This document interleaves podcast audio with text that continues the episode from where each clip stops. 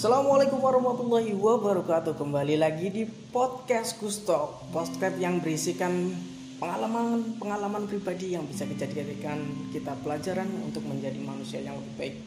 Uh, sudah lama saya tidak memposting episode uh, terbaru dan pada kesempatan kali ini saya ada teman.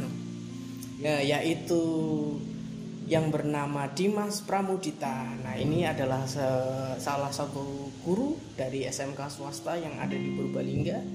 Uh, beliau akan membagi pengalaman-pengalaman yang bisa kita jadikan pelajaran agar kita tidak uh, terjebak atau tidak uh, apa ya intinya untuk menjadi manusia yang lebih baik kepada Pak Dimas gimana ya. apa kabar hari ini biasa iya kedatangan hujan juga ya, iya siap siap uh, begini Pak uh, di podcast ini kan ini tentang berisikan tentang pengalaman pribadi yang bisa anda share ke kita bagaimana sih untuk menghadapi ini menghadapi hidup ini supaya menjadi uh, lebih baik lagi. Hmm, ya, ya, Terutama ya. ini kan uh, Pak Dimas uh, berstatusnya belum mempunyai istrinya. Uh, para pendengar ini Pak Dimas belum punya istri. Mungkin uh, dari para pendengar mungkin boleh minta nomor HP-nya nanti kita cantumkan alamat email uh, beliau supaya bisa minta nomor HP-nya. Uh, monggo Pak, silakan untuk di bagian pengalamannya pengalaman ya pengalaman tentang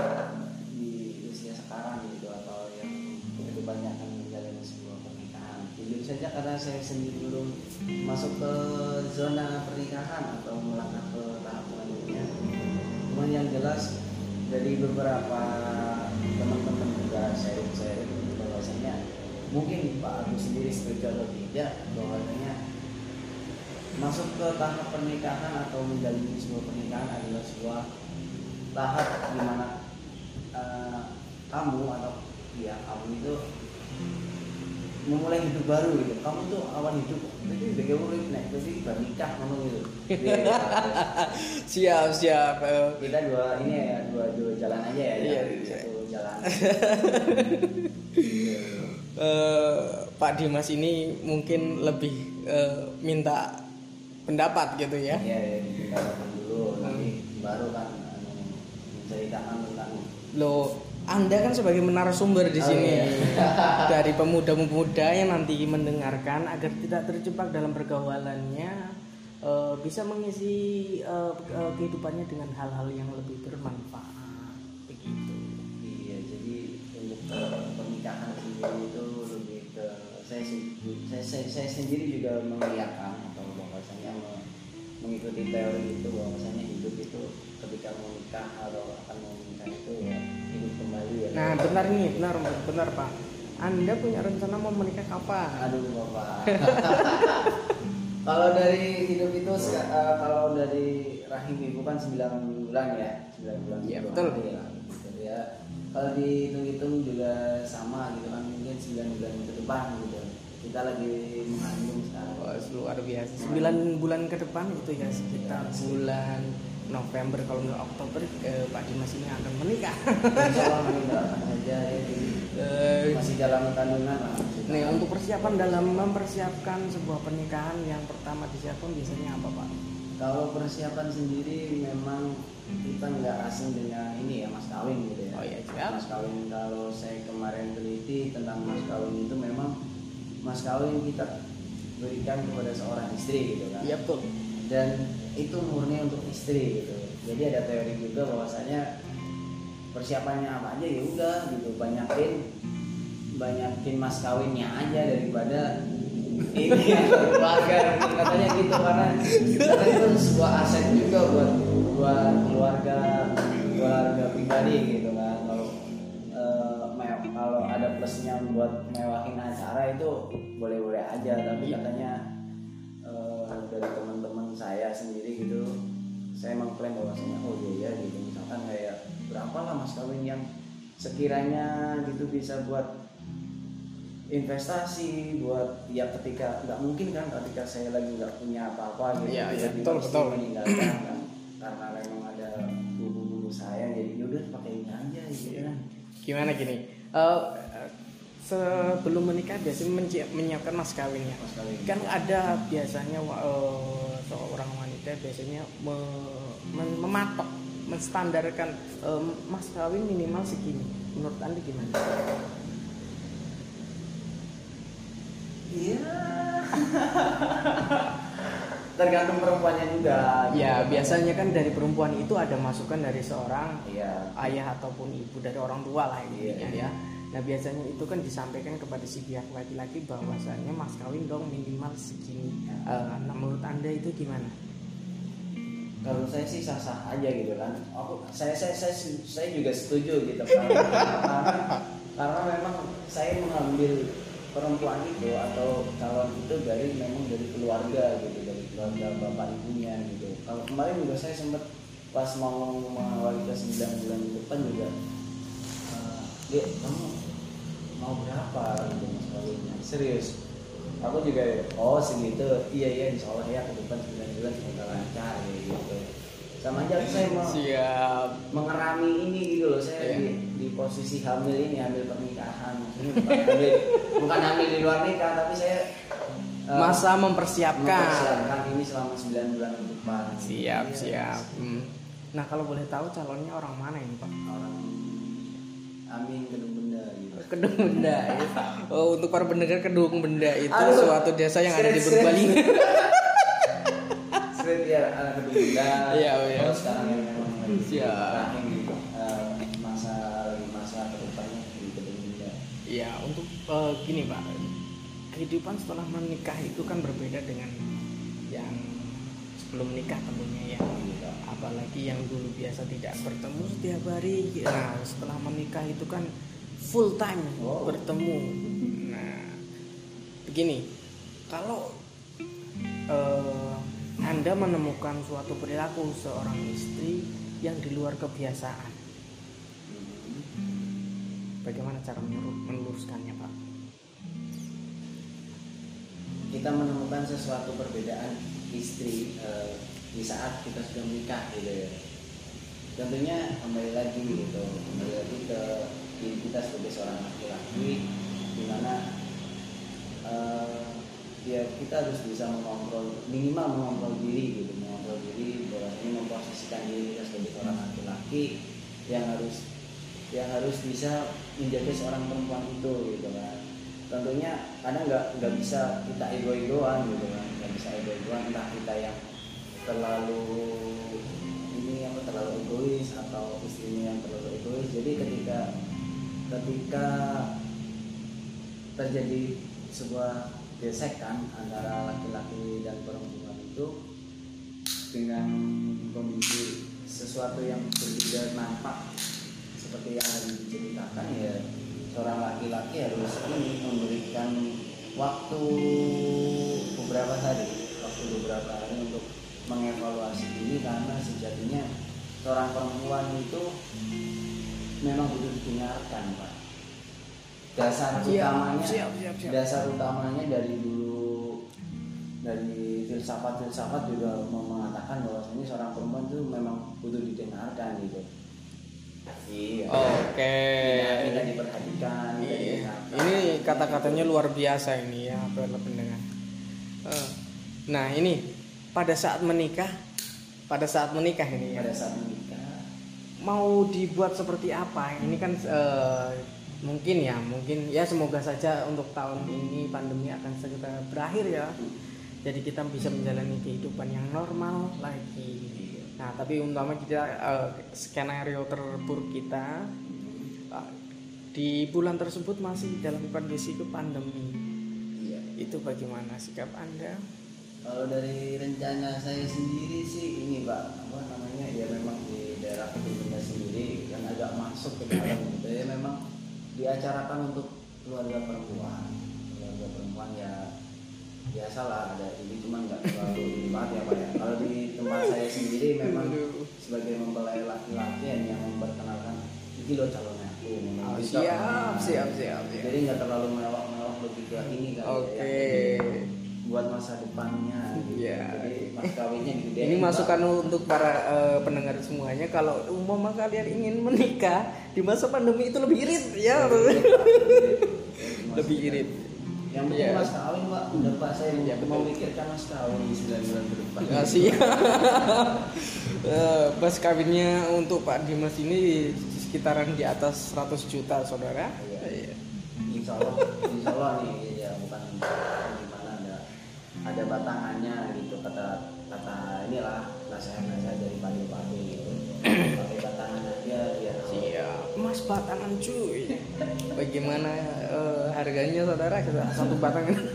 kalau di dua tahun kemarin masih di kisaran angka 600 satu gramnya dan di tahun ini udah 900 lebih gitu kan Siap, Indonesia Oke.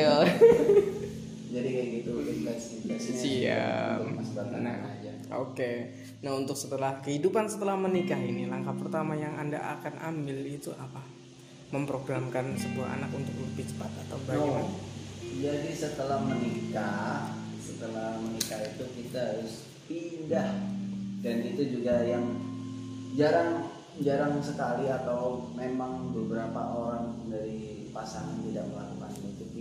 Siap, berarti ini kondisi Mas Dimas itu sudah eh, punya pundi-pundi rupiah, saudara. Eh, ya itu tuh, berarti persiapan sudah satu miliar lebih ini untuk di sakunya. gitu.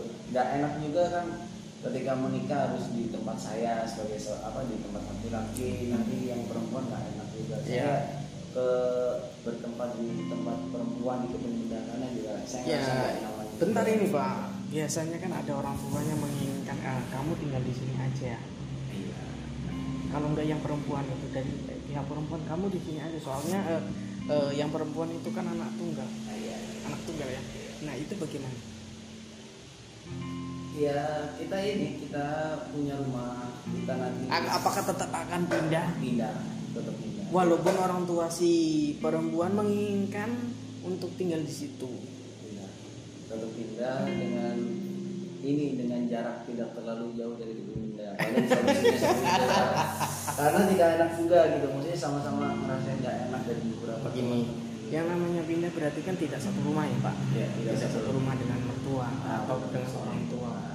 Nah, kata, eh, yang itu tadi per- eh, kalau tidak apa namanya tidak disetujui supaya pindah itu bagaimana? Iya, dari selama 9 bulan ini gitu dari 9 bulan ini memang sebenarnya kesepakatan kita Oh, sih kesepakatan. saya sama calon istri Ya berarti sebelum menikah kesepakatan kes- kalau kehidupan setelah menikah kita akan pindah rumah Iya, begitu ya. itu. ada kesepakatan kesepakatan dalam rumah tangga Oke dibikin. siap. Nah pertanyaan selanjutnya ya ini. Nah setiap eh, orang yang berkeluarga pasti menginginkan sebuah ketur- eh, keturunan ya. iya pak Nah keturunan. Nah yang kal- eh, biasanya kalau satu dua tahun itu kan masih belum, Belum. masih belum masih belum lah katakan. eh, tapi kalau udah tiga tahun ke atas pasti akan ditanyakan. Walaupun walaupun Iya. mungkin Pak Dimas ini belum mengi- eh, eh, terserah eh, Tuhan aja lah gimana. Eh, tetapi biasanya te- eh, omongan tetangga ini kan lebih eh, tajam gitu ya. Omongan netizen apalagi maha benar gitu. Wah, benar Ya. Nah, biasanya kalau tiga tahun ke atas belum di eh, apa diberi keturunan, ya, biasanya banyak omongan nih. Iya. Nah, bagaimana cara anda mensikapi agar istri anda tidak tersinggung omongan tersebut? ya ini karena berkaitan sama netizen dan orang sekitar gitu ya orang-orang di sekitar kita ya beri kesepakatan aja kembali lagi ke sama kesepakatan istri gitu kan kita tiap malam ngumpul ya ada diskusi lah ada komunikasi sama istri. Maksudnya gimana nih gitu kan. Eh, ini tangan anda gitu kan. Gak boleh bener kita gitu. Udah ini aja gitu. Makanya anu lo kasih jawaban ini aja. Gue sibuk masih sibuk kerja masih sibuk karir masih ada target ini ini ini gitu. Memang ada beberapa keluarga yang menyatakan seperti itu gitu dari pengalamannya karena memang masih pengejar karir gitu Bang. Oke, Nggak siap, siap, siap, siap. karir aja gitu Iya, betul. menyikapi netizen Oke, jawaban luar biasa. Nah, ini be- eh, mengenai karir ini pak. aduh bapak karir nih Karir. setelah kehidupan menikah iya pak gimana kebijakan anda lah Eh, apakah membiarkan istri tetap bekerja atau untuk di rumah saja apalagi nanti umpama eh, punya keturunan iya. Punya keturunan. Ditambah eh, Pak Dimas kan berencana pindah rumah. Orang. Oh iya benar mau benar. Ya kan pindah rumah. Iya. ya itu nanti anak itu mau sama siapa itu? Jadi untuk eh, ini masih ini ya karena memang belum terjadi ya ini kan rencana. Iya, rencana dari- rencana kalau eh, Pak Dimas menikah kan pindah rumah tuh. Nah kalau nanti umpama diberi keturunan terus eh, berkarir anda kan tetap jalan. Nah ini berkarirnya si istri mau tetap di rumah atau tetap lanjut kerja? Kalau lanjut kerja itu si anak mau sama siapa? Kalau memang udah punya ini ya kalau di posisi kita udah posisi saya sendiri udah punya anak memang setahun dua tahun tiga tahun memang kita dongkan dulu si istri jangan dikasih inilah jangan jangan kerja ini yang gitu jangan kerja nanti iya serius tiga satu sampai tiga tahun sampai anak itu benar-benar ngerti bisa ngobrol bisa jalan bisa enak. Siap. Karena di satu dua tiga tahun itu eh, kondisi anak memang lagi ininya lagi rewel ya. Nah, ya nah gini. Dari sang istri apakah bersedia? Yes. Biasanya kan ada yang ini eh, oh, dari istri aku tetap eh, berangkat kerja nanti kita sewa pembantu. No no. Atau baby sister. Gimana? Nah. atau akan melibatkan sebagai mer- eh, mertua untuk jangan jangan. itu sebagai weekend aja kalau mertua. Ah, Kalau sebagai weekend. Weekend weekend kita berarti Pak Dimas ini sudah mengenal sekali ya eh, sifat si istri berarti. Nanti kalau saya punya anak saya akan tetap eh saya akan di rumah saja gitu ya. Iya. Istri, saya, saya pengennya gitu ini luar biasa sekali calon istri Pak Dimas ini. memang calonnya saya sendiri ini nggak terlalu ini ya nggak terlalu menuntut nggak terlalu ini tapi memang semuanya progres gitu. Kan karena memang ya lagi alhamdulillah dapatnya yang kayak gini gitu kan yang yang yang, yang calon ini gitu Oke siap. Ini pertanyaan terakhir Bapak sebelum kita ke eh, mengakhiri video eh, apa podcast untuk kali ini. Iya nih pertanyaan ini Pertama ter- terakhir. pertanyaan terakhir Iya. Rencana punya, pingin punya berapa anak Bapak?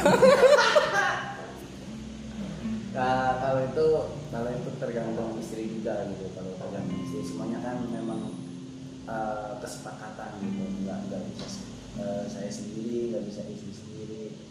Kalau memang kalau memang dikasih alhamdulillah dua dua. Kalau memang jebol lagi kakeknya nggak. Kan ada juga kan program KB tapi sang istri nggak bisa gitu. Misalkan misalkan ada gini ada gini. Pak kita eh, kita KB ya KB oke kita KB setelah dapat dua KB ternyata setelah disuntik KB Eh, ini omongan 21 tahun ke atas ya. iya gitu. Ada disuntik KB ternyata eh, badannya istri nggak respon gitu kan. Tubuhnya istri nggak respon terus dikasih pil pil KB dan sebagainya malah istrinya ngedrop. Akhirnya ya udah di loss aja gitu. Itu Oke, tergantung siap. istrinya Eh, berarti ini Pak Dimas ya tidak mentargetkan eh, untuk keturunan bisa nanti sampai 11 seorang. KB KB KB KB pak KB Siap, siap. Terima kasih ya atas eh, ceritanya dari Pak Dimas. Nah, itu tadi para pendengar eh, obrolan kita mengenai kehidupan yang akan dijalani apabila kita akan menjalani sebuah pernikahan yang tentunya banyak sekali yang harus dipertimbangkan kepada seorang istri dan kepada suami yang terutama tidak melibatkan cuma sebuah orang tapi juga nanti dari orang tua si istri dan orang tua si suami. Dan banyak hal yang kita eh, harus eh, apa putuskan mulai dari yang terkecil sampai yang terbesar mulai dari material immaterial dan segalanya. Dan dan itu memang harus disiapkan dengan sungguh-sungguh nah itu lagi eh, itulah eh, apa podcast untuk episode kali ini semoga kalian mendapatkan apa yang bisa menjadikan pelajaran untuk menjadi manusia yang lebih baik ke terakhir Sampai jumpa di episode selanjutnya. Terima kasih. Assalamualaikum warahmatullahi wabarakatuh. Jadi, Pak.